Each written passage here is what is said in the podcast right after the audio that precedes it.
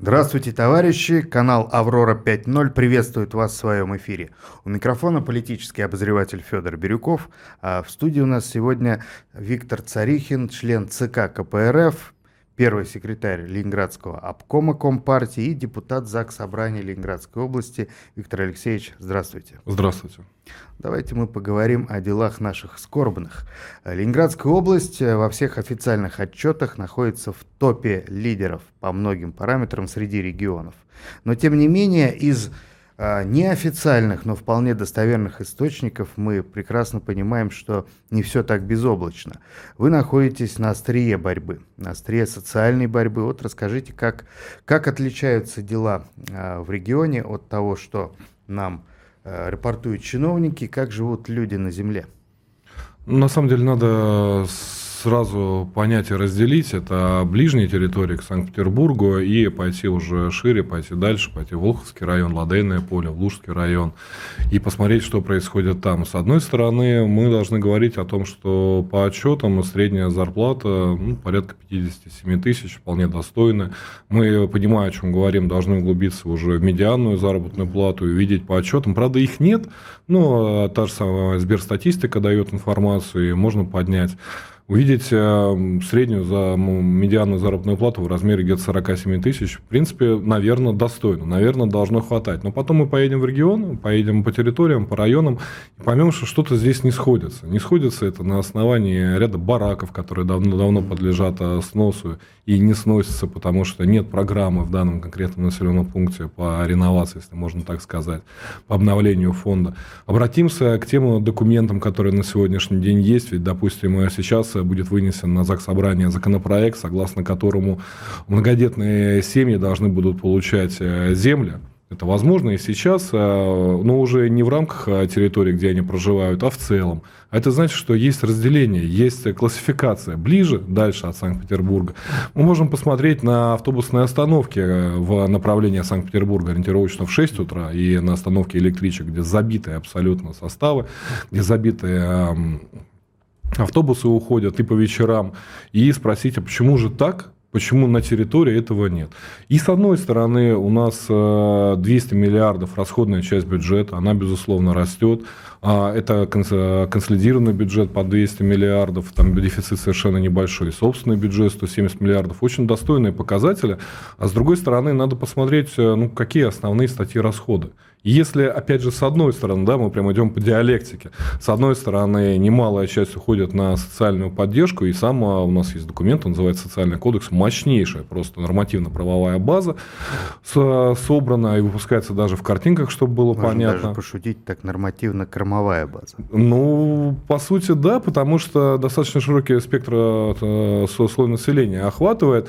А с другой стороны, вот буквально из недавнего Приозерский район, семья, которая проживает там на протяжении, по-моему, лет 40, семья, многодетная семья, на протяжении 4 месяцев входит в местную администрацию, обращается за помощью в подаче справок, чтобы стать в очередь, а их отправляют в одно место, в другое место. Мы, конечно, подключились, разъяснили, помогли, но возникает вопрос, а что мешало этим заняться на местах. Точно так же мы должны говорить о том, что, несмотря на то, что производство есть, есть мощное, классное производство, есть вот строительство порта Усть-Луга в Кингисеппском районе, который предоставляет рабочие места, но тут же посмотрите на общежития, которые еще недавно были заполнены китайцами, которые строили как раз-таки данный порт, на дороге, которые были откровенно убиты многотонниками. И опять же, с одной стороны, администрация ставит камеры для того, чтобы обеспечить контроль, рапортует, что все в порядке, и на какой-то период времени на самом деле в порядке. А с другой стороны, дороги уже убиты, и по ним вновь и вновь продолжают движение тоннажные, собственно, грузовики. Так что все супер неоднозначно, и к каждому вопросу необходимо подходить отдельно. Мы можем пробежаться по основным сферам, которые касаются всех и каждого. Мы сейчас со зрителями говорим не только о Ленинградской области, мы говорим в целом про страну. И давайте начнем с самого интересного, самого такого больного, это здравоохранение. Да, но напомним еще раз, что официально Ленобласть считается очень благополучным регионом. По большинству показателей в десятке лучших по всей стране, по ряду показателей в двадцатке лучших. То есть это социальное обеспечение, то есть это доход населения, обеспечение рабочими местами. Безработица на уровне 0,3%. но безработица на уровне 0,3%, на бирже 44 тысячи вакансий на трудоустройство, средняя заработная плата, по крайней мере, по предлагаемым вакансиям, там около 40 тысяч. Правда, говорят, что это хорошо, но я вот, может быть, даже не как депутат, а как обыватель считаю, что если такое количество вакансий, значит, работать некому. Да? Ну и давайте-ка коснемся, вот мы немного провалились по демографической политике по последнему году, по рейтингу. Ну как провалились? У нас прирост 35 тысяч населения. Я не буду до человека, да, даже до десятков не буду, где-то в рамках сотен, для общего понимания. 35 тысяч прирост. Смотрим, что за прирост миграционный. А где же демография? Демография минус 15 тысяч. Выходим конкретно по району Приозерскому на встречу с губернатором, от фракции вопрос задаем, а где родильный дом в Приозерском районе? Родильный дом в Приозерском районе, он либо во Всеволожском районе, либо в Выборгском районе. Ну, так, для понимания, кто карту не помнит, это либо 200 километров сюда, либо 200 километров сюда.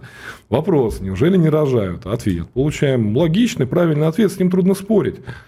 Специальная срочная палата для рожениц есть, а родильного дома, родильного отделения полноценного не будет, потому что не рожают.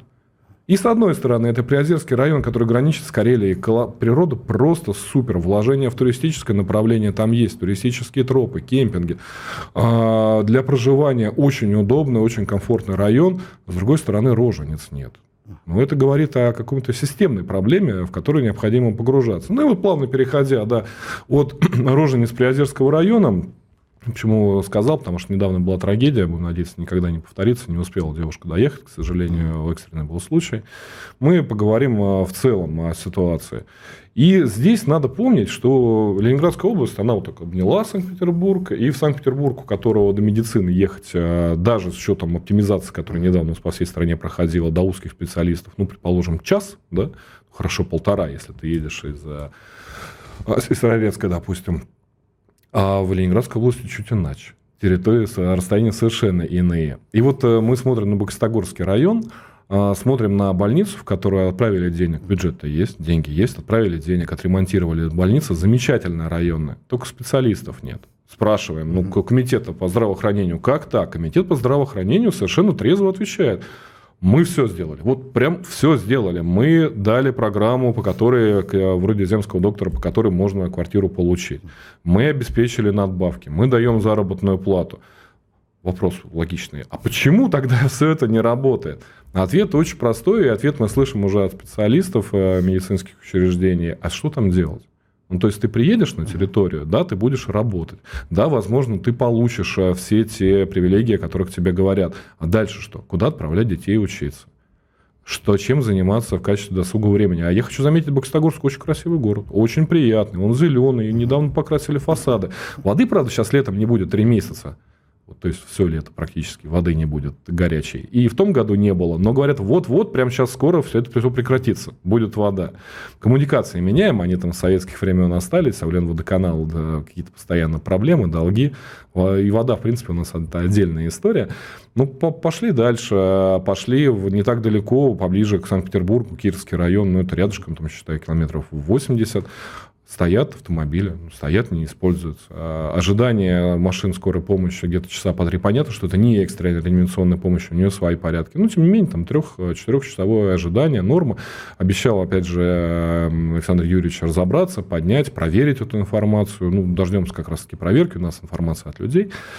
Стоит порядка там, 5-6 машин, не используются. На них никто не ездит. Причина неизвестна. А катается вот карета буквально, может быть, 2-3 штуки по задачам. Если ошибаюсь, я думаю, меня поправят в комментариях, и потом отдельно мне тоже расскажут, в чем я был неправ. Но мы выпускаем об этом информационные сообщения в сетях. Люди видят, люди соглашаются, люди поддерживают, а вот она не там. А теперь давайте вообще вплотную подойдем к городу Санкт-Петербурга и возьмем поселение имени Тельмана. Вот для понимания, Колпино, район Санкт-Петербурга, проходит дорога на 2 полосы. Вот зеленое насаждение, 2 полосы дороги, и началось поселение имени Тельмана. То есть, если не знать, что там проходят границы между регионами, то можно подумать, что это вообще один жилой квартал. Живешь ты в поселении имени Тельмана, вызываешь себе скорую, допустим, экстренную, приезжает скорая, забирает тебя и везет в Тосно. Недалеко, километров 40-45. В межрайонную больницу. Хотя в Колпино есть своя больница. Соответственно, тебя туда не везут, потому что такова государственная политика. Такая политика ОМС. Тебя не повезут туда, где ближе, тебя повезут туда, где у тебя привязка к региону есть.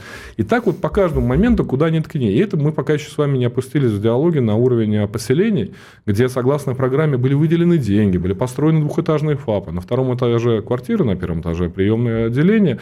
Вот вроде бы все сделали, с одной стороны. А с другой стороны, вот эта квартира, она же не будет принадлежать врачу. И квартиру бесплатно там не получит. То есть, он приехал как на вахту, там отработал, отмахал лет 10. Ну, все, спасибо тебе большое, давай, бог помощь. Либо продлевай контракт, либо покупает сам себе квартиру. На какие деньги? А на те самые. Вот на те самые средние зарплаты 52 тысячи. И сейчас пока не могу говорить прям широко, но разбираем вопрос выплат, которые получают медики. И вроде бы все в порядке, а вроде бы, как говорил Владимир Владимирович, до среднего по региону-то не дотягивает. Будем погружаться, будем уточняться.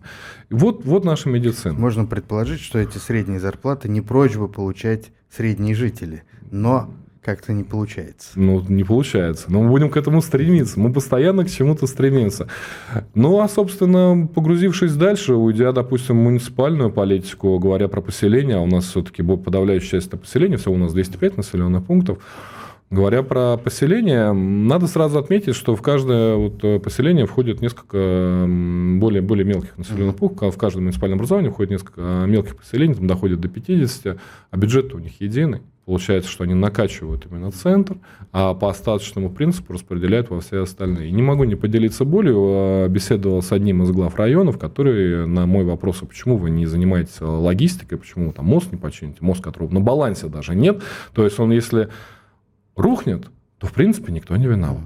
Правда, Следственный комитет наверняка и с иным подходом к вопросу будет решать. Но пока он не на балансе, администрация за него не отвечает, дорожники за него не отвечают. Поставят на баланс, придет прокуратура, скажет, разберите. Этот мост ведет к 3 населенным пунктам. Есть альтернатива, спора нет, 5 километров через лес. Приезжайте к нам в Ленинградскую область, у нас лоси, медведи, очень красивая природа. Ночью через лес можно, конечно, добираться до ближайшего магазина, но вопрос, почему мостами не займешься? Ответ я получил очень простой. Там нет экономической выгоды строить мосты и дороги. Там живет 300 человек в рамках 3 сел. Они умрут, и никому это не надо будет. Зачем вкладываться сейчас туда? Территория дожития получается. Территория дожития. Сказать, что это просто резануло ум и сердце, ничего не сказать. Я задумался, человек, он в целом точно ли на своем месте? Потом сверился, и, видимо, столько лет, видимо, на своем месте. Кто-то так решил, мы даже знаем, кто. Но вопрос возникает, а зачем такие руководители, зачем такие хозяйственники?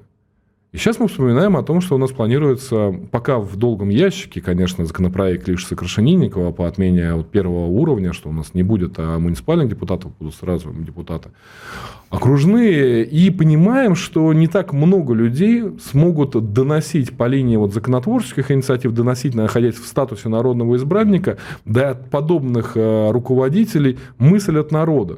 Что ты здесь сидишь для того, чтобы развивать территорию, не ждать, когда к тебе с неба упадет инвестор, и сам тебе построит дороги, и вложится, и так далее, и так далее, и так далее. Но, тем не менее, такие встречаются. Власти много говорят, и пропагандисты с телевизионных экранов, что Россия преодолела или преодолевает, каждый раз по-разному, последствия 90-х, лихих 90-х годов, сравнивают, что тогда было... Значит, так, а сейчас ого-го.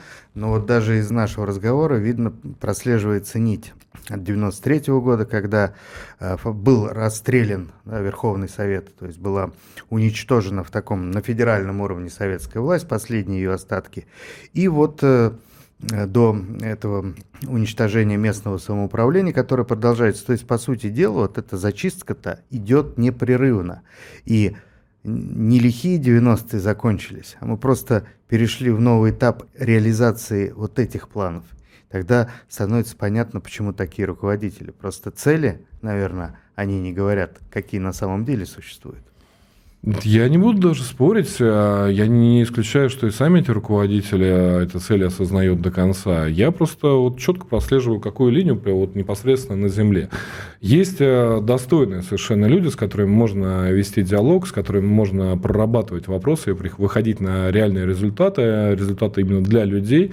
Так нельзя не упомянуть проблему, возвращаясь опять же к Приозерскому району. Ну, у нас их всего 18, так что вот, если мы будем возвращаться по несколько раз, там есть населенный пункт, саперная. Земля у него, где находится населенный пункт, принадлежала еще недавно Министерству обороны. С лохматого года, там, может быть, с 9-го, с 10-го. Администрация занималась переводом земли. А зачем это нужно? Затем, что ты не можешь ничего построить, не можешь выделиться на строительство новой котельной, не можешь заменить коммуникации, потому что все это принадлежит не муниципалитету, не региону, а Министерству обороны.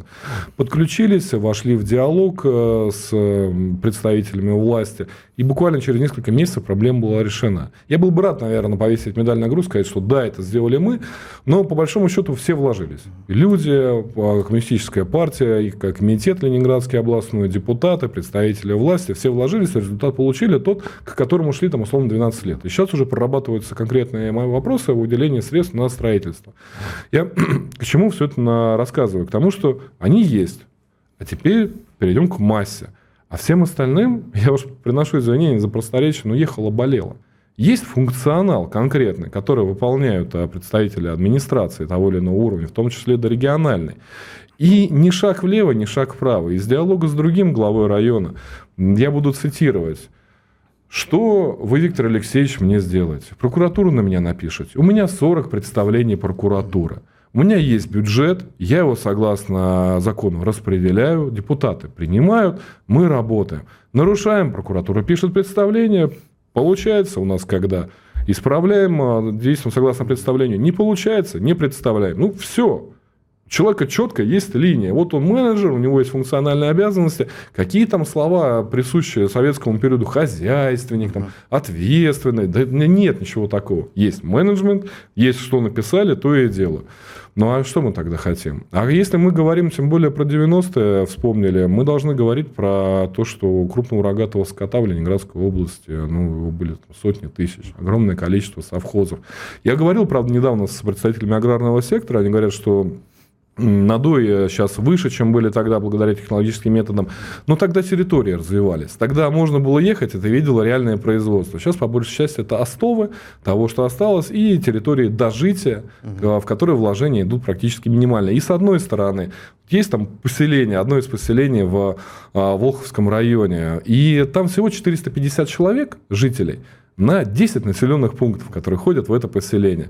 И они не могут заявляться в программы федеральные, а региональные, соответственно, ну, как дают, так и дают. И там глава района достаточно давно, и только сейчас в диалоге, где мы сыграли как партия связующую функцию, выяснилось, что согласно 3-му областному закону можно подаваться на конкурсы и получать там региональные средства. Ну, вот вопрос. Прояви-то чуть больше какую-то активность, прояви чуть больше сознательность. Открой ты хотя бы те нормативные акты, которыми ты должен руководствоваться, и пойми, как добыть средства поселения. Рядом находится в 20 километрах другое поселение, там, правда, 2000 человек, и у них при бюджете собственном, муниципальном, в 40 миллионов, расходная часть от консолидированного бюджета выходит за 250 миллионов. Потому что там занимаются как раз-таки, погружаются в вопросы. Человеческий фактор конкретных руководителей. Заинтересованы или не заинтересованы, плевать или не плевать. Но сама система заточена на то, что не обязательно выполнять вот эти обязанности, чтобы достичь результата, который нужен людям. Да? Не обязательно. Главное не нарушать определенные правила, чтобы там не пострадать. Чтобы не сесть. Правильно, чтобы не понести наказание. И чаще вот позиция улитки, спрятаться и выполнять тот миниморм, который тебя требуется, он и оказывается более защищенным и жизнеспособным. И поэтому многие к нему и прибегают. Так безопаснее, по большому счету. Можно было поменять двуглавого орла на двуглавую улитку. Это было бы вернее. Но смотрите, в принципе, ведь подобное положение дела, оно фактически выгодно оппозиционной партии, коей является Компартия. Должен быть приток сторонников, должны быть постоянно повышающиеся результаты на выборах. Но мы знаем, что выборы — это не только голосование граждан, а по большей части это позиция администрации, наверное. Вот в Ленобласти как с этим обстоит дело? Дошли ли до вас электронные средства манипуляций? Что вы ожидаете в ближайшем избирательном цикле? Смотрите, начну, может быть, чуть издалека, если что, остановите меня. С точки зрения выгодно оппозиционной, Дело даже не столько в выгоде оппозиции, сколько в том, что нет задачи разрушить в ноль. Есть задача вот в рамках закона взять власть и действовать на благо именно народа. Поэтому сейчас даже улучшение ситуации, где мы это можем сделать на территории, это наша приоритетная задача. Поэтому стараемся работать с позитивной точки зрения, браться и что-то делать, чтобы люди видели, что мы готовы помогать, что мы можем помогать. И это приносит уже свои результаты. Да, это приводит к притоку новых членов партии. Особенно нельзя забывать про недавнюю работу Геннадия Андреевича Зюганова «Это твоя партия». Она достаточно мощно разошлась, и от нее есть результаты, деятельность молодежных организаций. Но переходя непосредственно к выборам, вот у нас недавно проходил цикл, не очень большие выборы по ряду населенных пунктов. И хотел бы обратить на разницу, где удалось выставить защиту, там явка составила 9-11%. С победой ядра, там только один коммунист прошел по этой территории. Там, где группы надомного голосования смогли... Защиту вы имеете в виду наблюдателей? Да, имею в виду наблюдателей. Тогда еще были совещательные голоса на тот момент. А говорим мы про территорию, где наши наблюдатели не догнали группы для выездного голосования. Мы ролики делали, в суды, безусловно, пошли. Там явка составила 40%. Ну и, понятно, большая часть из надомного голосования. С точки зрения закона, с точки зрения избирательной комиссии, да, особенно региональной, все в порядке, все отлично. Не догнал, не догнал, иди лучше тренируйся. А с точки зрения волеизъявления граждан 9%. 9%. И чаще всего это те, кому это надо. Те знакомых, чьи знакомые идут, баллотируются, это сотрудники администрации, это те, кого удалось привлечь, даже исходя из того, сколько людей задействовано в аппарате администрации, не все сотрудники администрации. Людям особо не надо. Но когда мы говорим про дистанционное электронное голосование, ведь именно про него был вопрос. В ближайшем цикле его, скорее всего, не будет. С одной стороны, со второй попытки законодательное собрание приняло региональный закон о том, что выборы могут проводиться в электронном голосовании. Почему со второй? Потому что уставшие за 3 часа работы, первые 3 часа работы за законодательного собрания представители «Единой России» покинули зал, не смогли вернуться с обеда, когда как раз были вынесены эти вопросы. Ну и в результате 5 вопросов, в которых было дистанционное голосование, и еще один в целом по выборам, были снесены оппозиции. Потом, правда, резко, оказывается, кончился регламент работы, разошлись, подумали о своем поведении, собрались на следующий раз.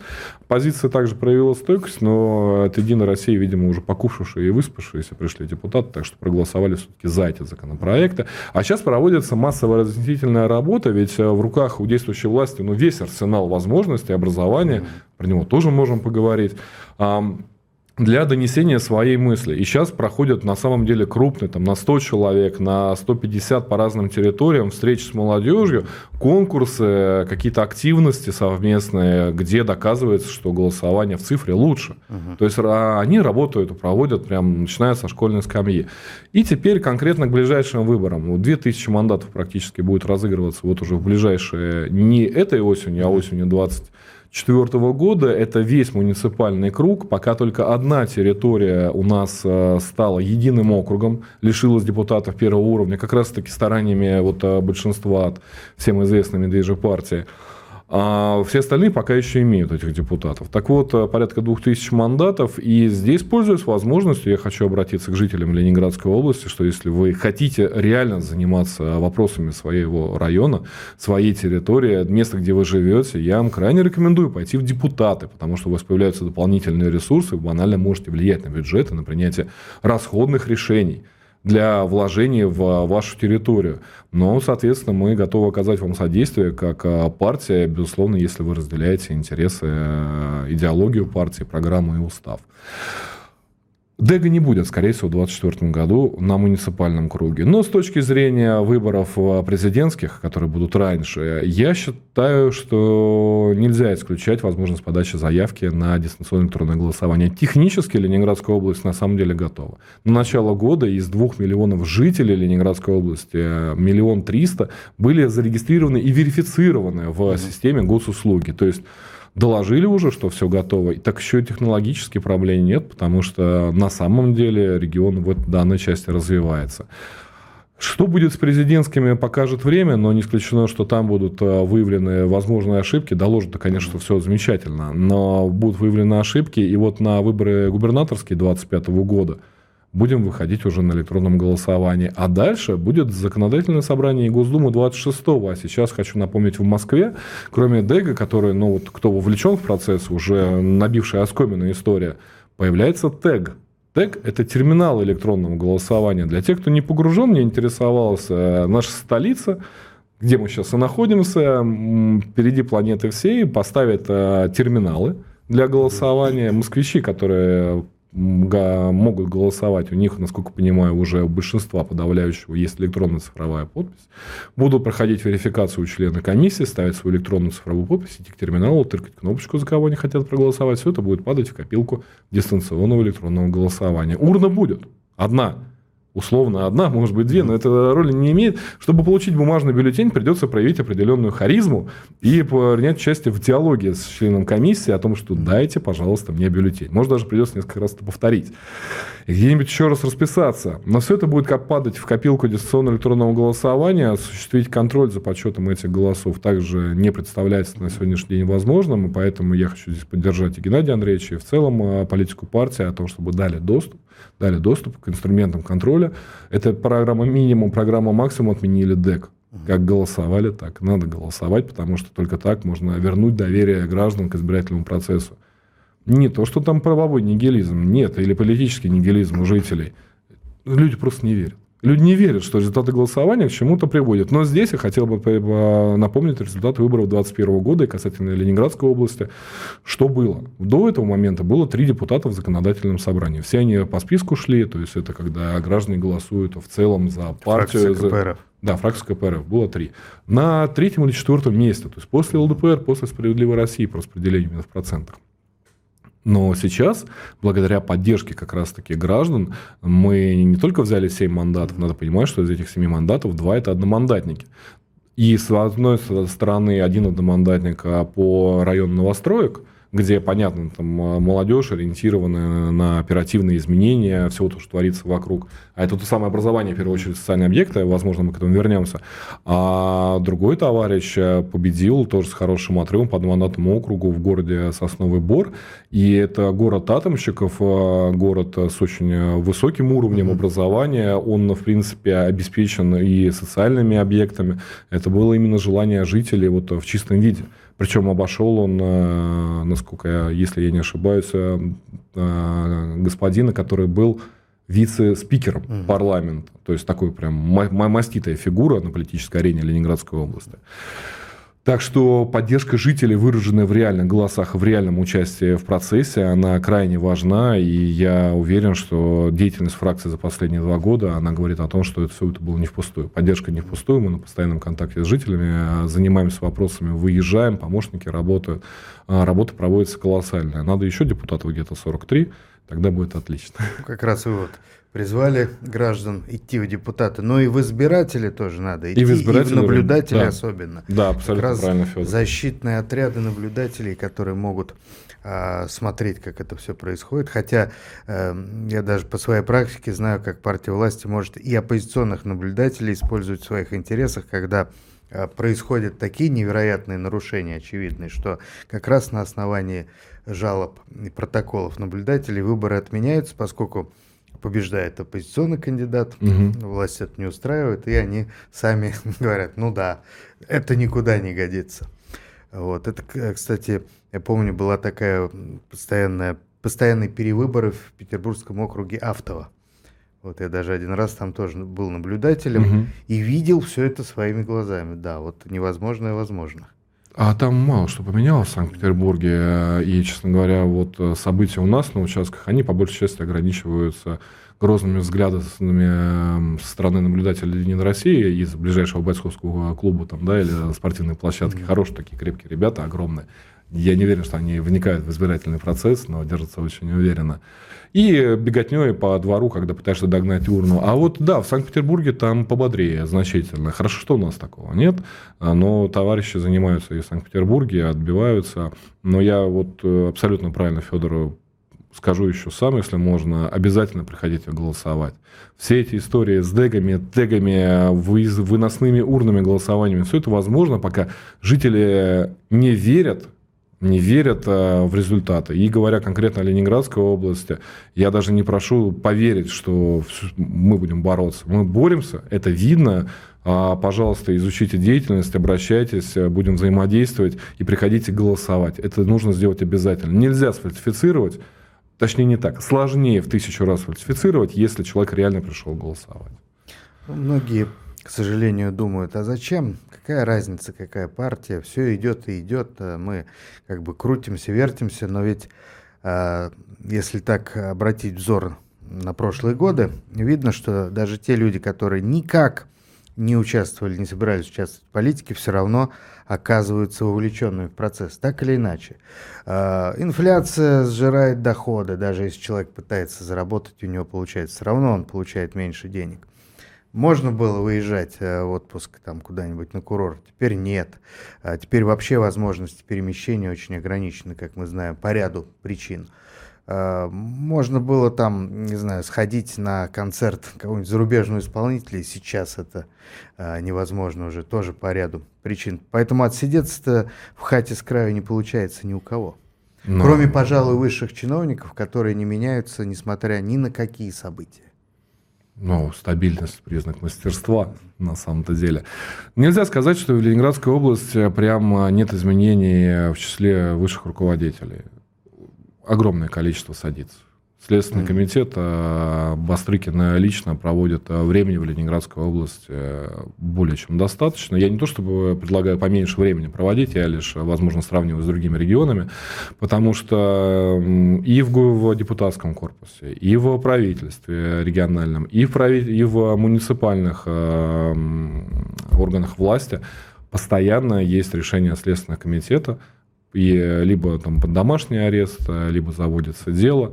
И так посмотреть, если, то каждую неделю на том или ином уровне один из руководителей, собственно, привлекает максимальное внимание Следственного комитета. Это есть. То есть, по большому счету, под вот тем самым, что должно было быть всегда, закон един, закон равен, сейчас можем говорить, что этот процесс идет. Насколько он идет плотно, насколько он идет достаточно, сказать трудно, потому что коренным образом мало что поменялось. И, с одной стороны, смена руководителей комитета по строительству, которая была пару лет назад в Ленинградской области, да, по обманутым дольщикам запустились процессы, да, там Дом РФ активно подключается к решению их проблем, есть еще вопросы на местах, но надо понимать, что это по всей России идет.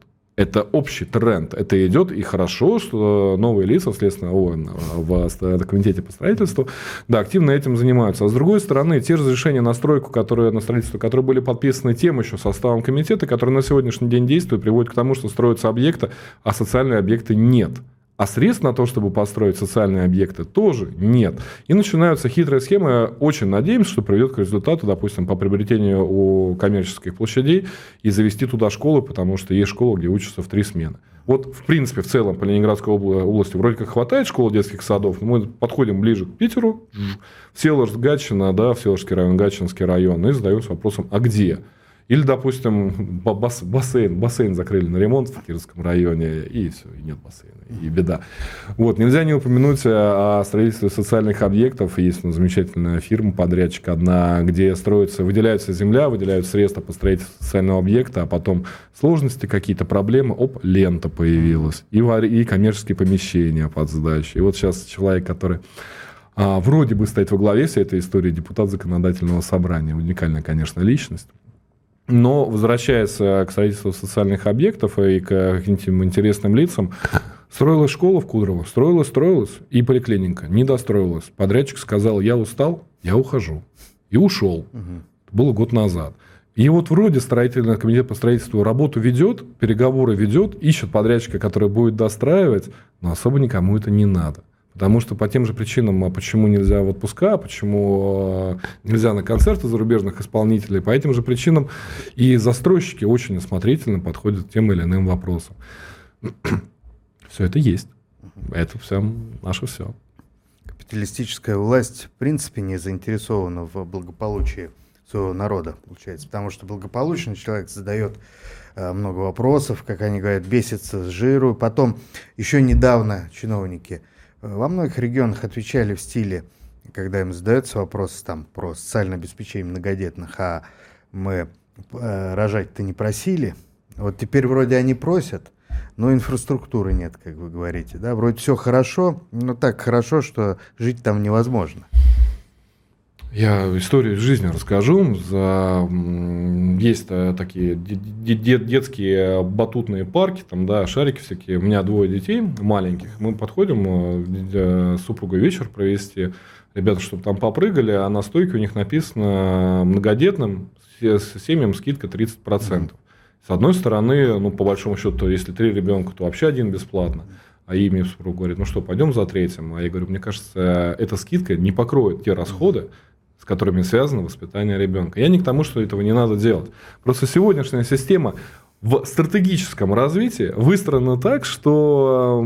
А как вытянуть? А как приобрести жилье там, где это жилье не строится? Либо приобрести его за те средства, которых нет даже в обозримом будущем. А я больше скажу, я депутат, я получаю заработную плату. Да, у нас один из немногих регионов, где депутатам продолжают платить заработную плату. Пока что, да. Но я не уверен, что я вытяну третьего ребенка. Я для того, чтобы отправить своих детей в детский сад, пошел в Министерство образования, и я без коррупционных схем расскажу, как было, и сказал, что дело было в октябре, я сказал, что куда, как, очереди на 2 года вперед расписаны. По месту прописки мне вообще сказали, братец, давай, через 25 километров, вот тебе дали же место в детском саду, дали, не соврали, требования закона выполнили, ближе нет, езжай за 25 км, катай туда-назад ребенка, а то и 2. Вот, пришел, сказал, они говорят, да, мы все понимаем, но у нас места остались только в платных группах. Пойдешь за платной группой? Я говорю, ну, куда мне деваться? У меня жена работает, я работаю, конечно, пойду. Да, детей отправили. Дальше, соответственно, квартира, ипотека. Как? Дальнейшее образование, содержание. Как все это можно делать на те средние заработные платы, которые, допустим, даже у нас по региону идут? До конца ответа на эти вопросы непонятно. В капиталистической системе и в целом основной массе руководителей невыгодно вкладываться в будущее, потому что построенный объект промышленного производства сегодня требует вложений сегодня, а доход приносит через 10 лет. Будешь ты занимать эту должность через 10 лет? Не будешь. Войдешь ты в руководящий состав, не войдешь. Динамики посадок они не уверены. Да, конечно, никто не уверен. Причем я не буду давать оценку работы Следственного комитета, я не профессионал и не погружаюсь. Будем надеяться, что они делают все максимально по закону и корректно. Быть, конечно, не может. Но уверенности нет вообще ни у кого в том, что все у тебя будет в порядке, и завтрашний день ты встретишь в таком же состоянии, как и сегодняшний. Я считаю, что поэтому и особо и вложений в производство нет. Ведь немалая часть производства на территории Ленинградской области это были иностранные компании. И потери были колоссальные. И сложные были вопросы, когда они ушли с территории. То есть, да, у нас зато табачка осталась. Табачки вообще все едино. Там. Есть какие-то ограничения, нет ограничений, производство есть. Тихвинский вагоностроительный завод встал практически на год. Хорошо, что заработную плату людям сохранили, но производство встало. Там, светокопия, вы все пользуетесь этой бумагой, я уверен, точно уж по Центральной России. Известная фирма в Выборгском районе находится. Тоже были проблемы с отбеливателем, то есть искали выхода, потому что прекратилось это производство. Что мешает построить производство замкнутого цикла? А это вложение. И с одной стороны комитет. Забыл, какой комитет.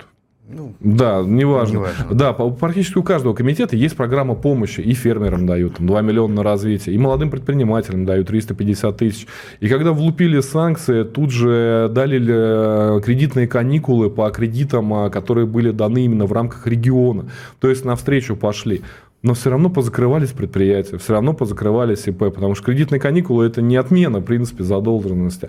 И вроде на местах пытаются, а в целом нет. Почему? Потому что система гнилая. Потому что система не нацелена на развитие именно граждан. Потому что система нацелена на выкачивание ресурса на сегодняшний день, пока оно выкачивается. А потом кто-нибудь разберется. И можно говорить о том, что у нас красивые парки, классное благоустройство. Слушайте, друзья, но это федеральная программа благоустройства. Это федерация вам сказала, мы вам даем деньги, если вы представите проекты. Ну а где в строительство именно промышленных предприятий, крупных циклов для того, чтобы обеспечить работы? Нет. Мы говорили ранее о том, что в 93-м был расстрел Верховного Совета и, соответственно, дальнейшее движение по всем направлениям к загибанию территории. Так предприятие, Тихвинский завод вагоностроительный, да, который является прям чуть ли не кластером для той территории экономическим, это мощности Кировского завода. Это одна из точек Кировского завода, которая строила, в том числе в период Великой Отечественной войны, строила технику, ее туда вынесли. И сейчас она строит вагоны. Рядом Бокситогорск, Пикалево, там добыча, переработка фосфора, боксита и иных минералов. Все это тоже мощности еще тогда были заложены, и потом они просто ушли в частные руки. Куда ни кинь, вот предприятия, открытых за последние 30 лет новых, крупных, да, стратегических предприятий-то их нет. Если я чего-то не знаю, вы мне, пожалуйста, покажите. Но я запрашивал аналитику, я сам изучал это направление. Кириши, нефтеперерабатывающая история. Тоже все советский период времени и все сопутствующие производства. Что нового построено при действующей власти, при нынешнем строе? Охта-центр.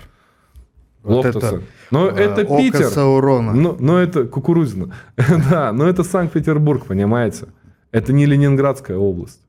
Это их бюджет, это их триллион.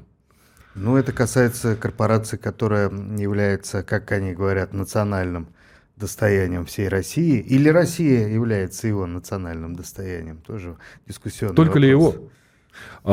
Хорошо, вот мы говорим про Лахта-центр, мы говорим про Газпром, давайте мы дровами топимся.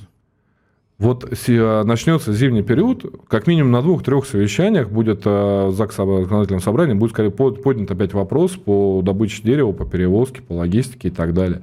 Я приеду в населенные пункты, баллоны с газами завозятся. Потому что газ не подведен. И с одной стороны, мы опять к этой диалектике возвращаемся, и с одной стороны, Ленинградская область лидер по выполнению программы догазификации, да, и по протяжке, и вложения есть, и реально работы ведутся. А с другой стороны, 2023 год. Я еще очень хорошо помню слова Медведева, который в одной из сельских школ, когда он был президентом, говорил о том, что сейчас мы сюда интернет проложим. А уже там за спиной звучала реакция учителей, что вы туалет нам постройте в помещении, пожалуйста, теплое. 23-й год. Лахта-центр, потоки северные, и первый, второй, и дровяное отопление. Как это все вот коррелируется вместе? Сказать сложно. А в чем проблема с газом-то?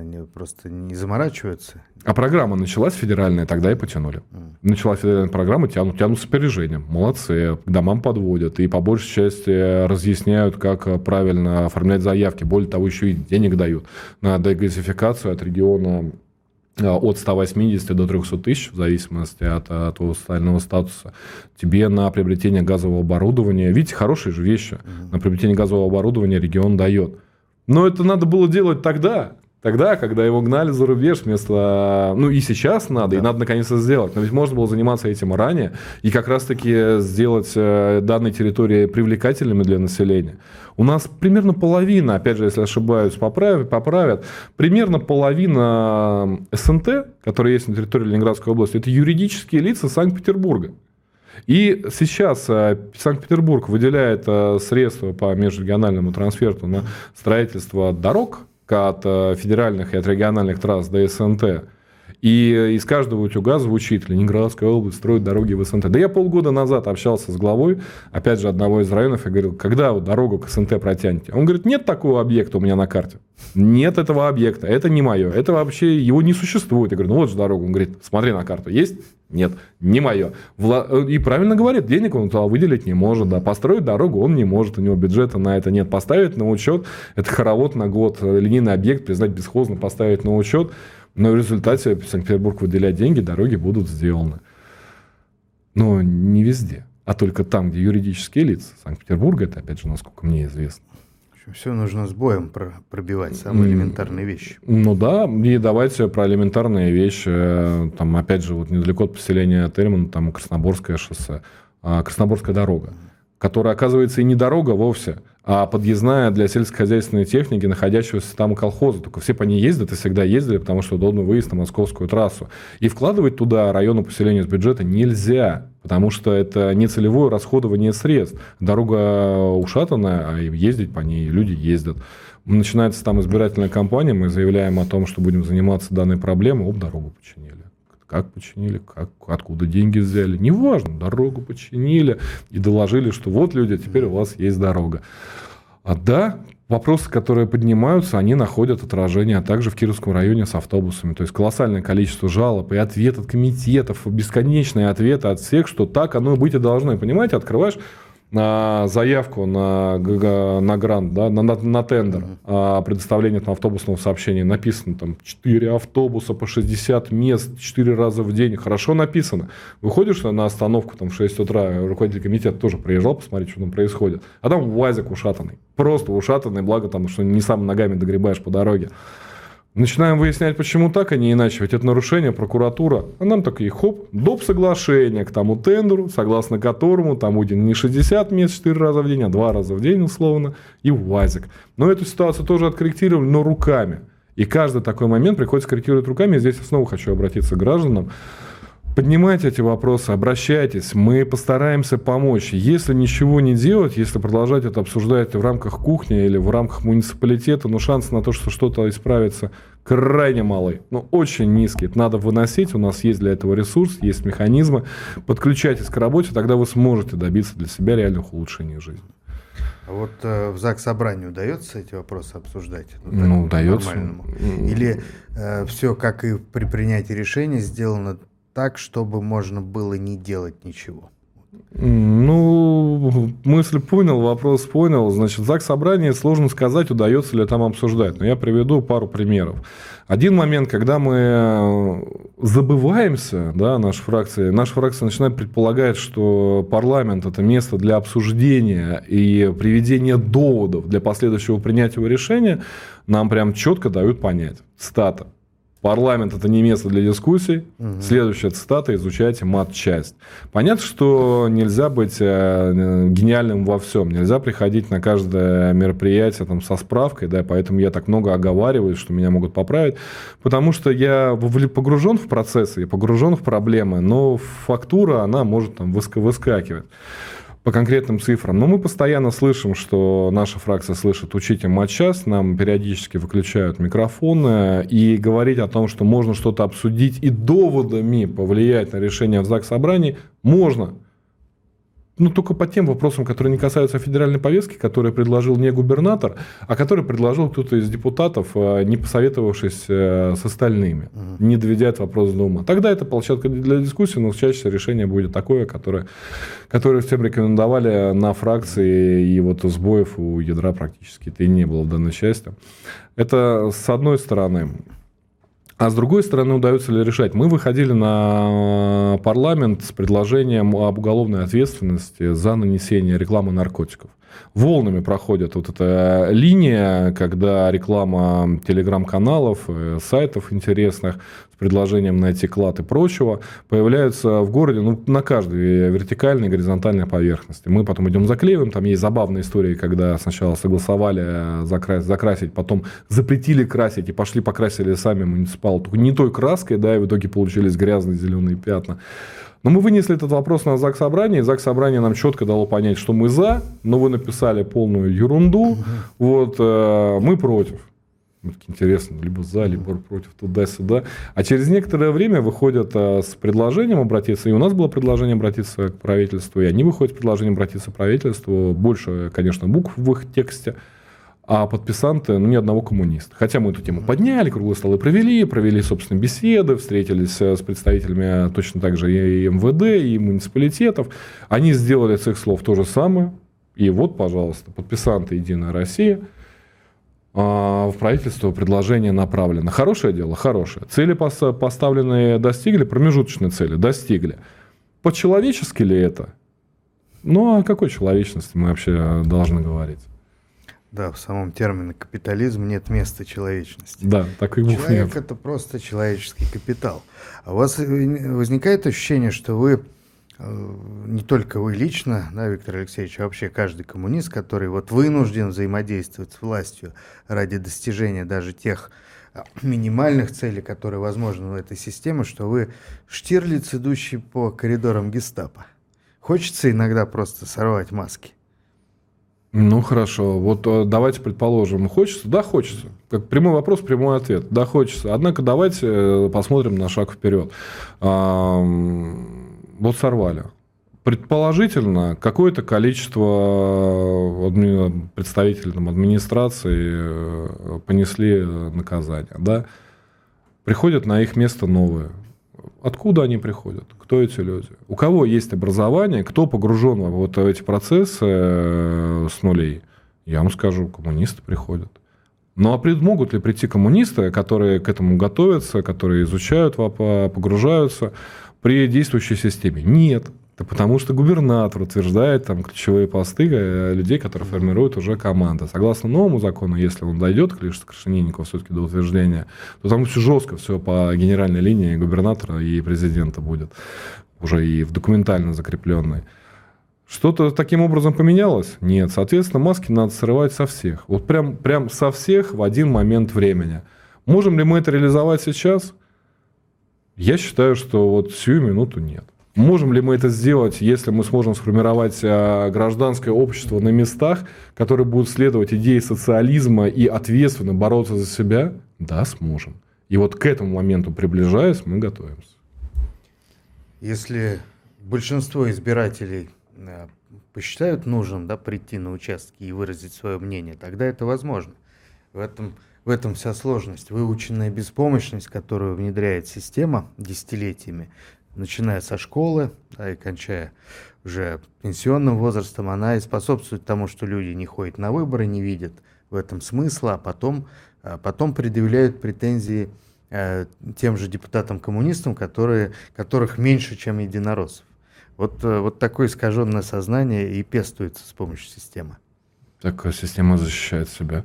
Все абсолютно правильно. А то, что мы, как депутаты, коммунисты, оказываемся виноваты, там и слышим какие-то обвинения, понимаете, не ради того, чтобы благодарили мы работаем. Мы работаем, мы, в принципе, и живем для того, чтобы изменить эту систему, для того, чтобы дать понять каждому человеку, что он является личностью свободной, имеющей права, которые избирают тех, кто обязан обеспечивать их как раз-таки быт и жизнь, в то время, когда люди имеют возможность заниматься и любимым делом, и работой, желательно, чтобы это было одно и то же, да, и хобби. Дать эту возможность вывести людей из состояния вынужденной беспомощности, из состояния выживания.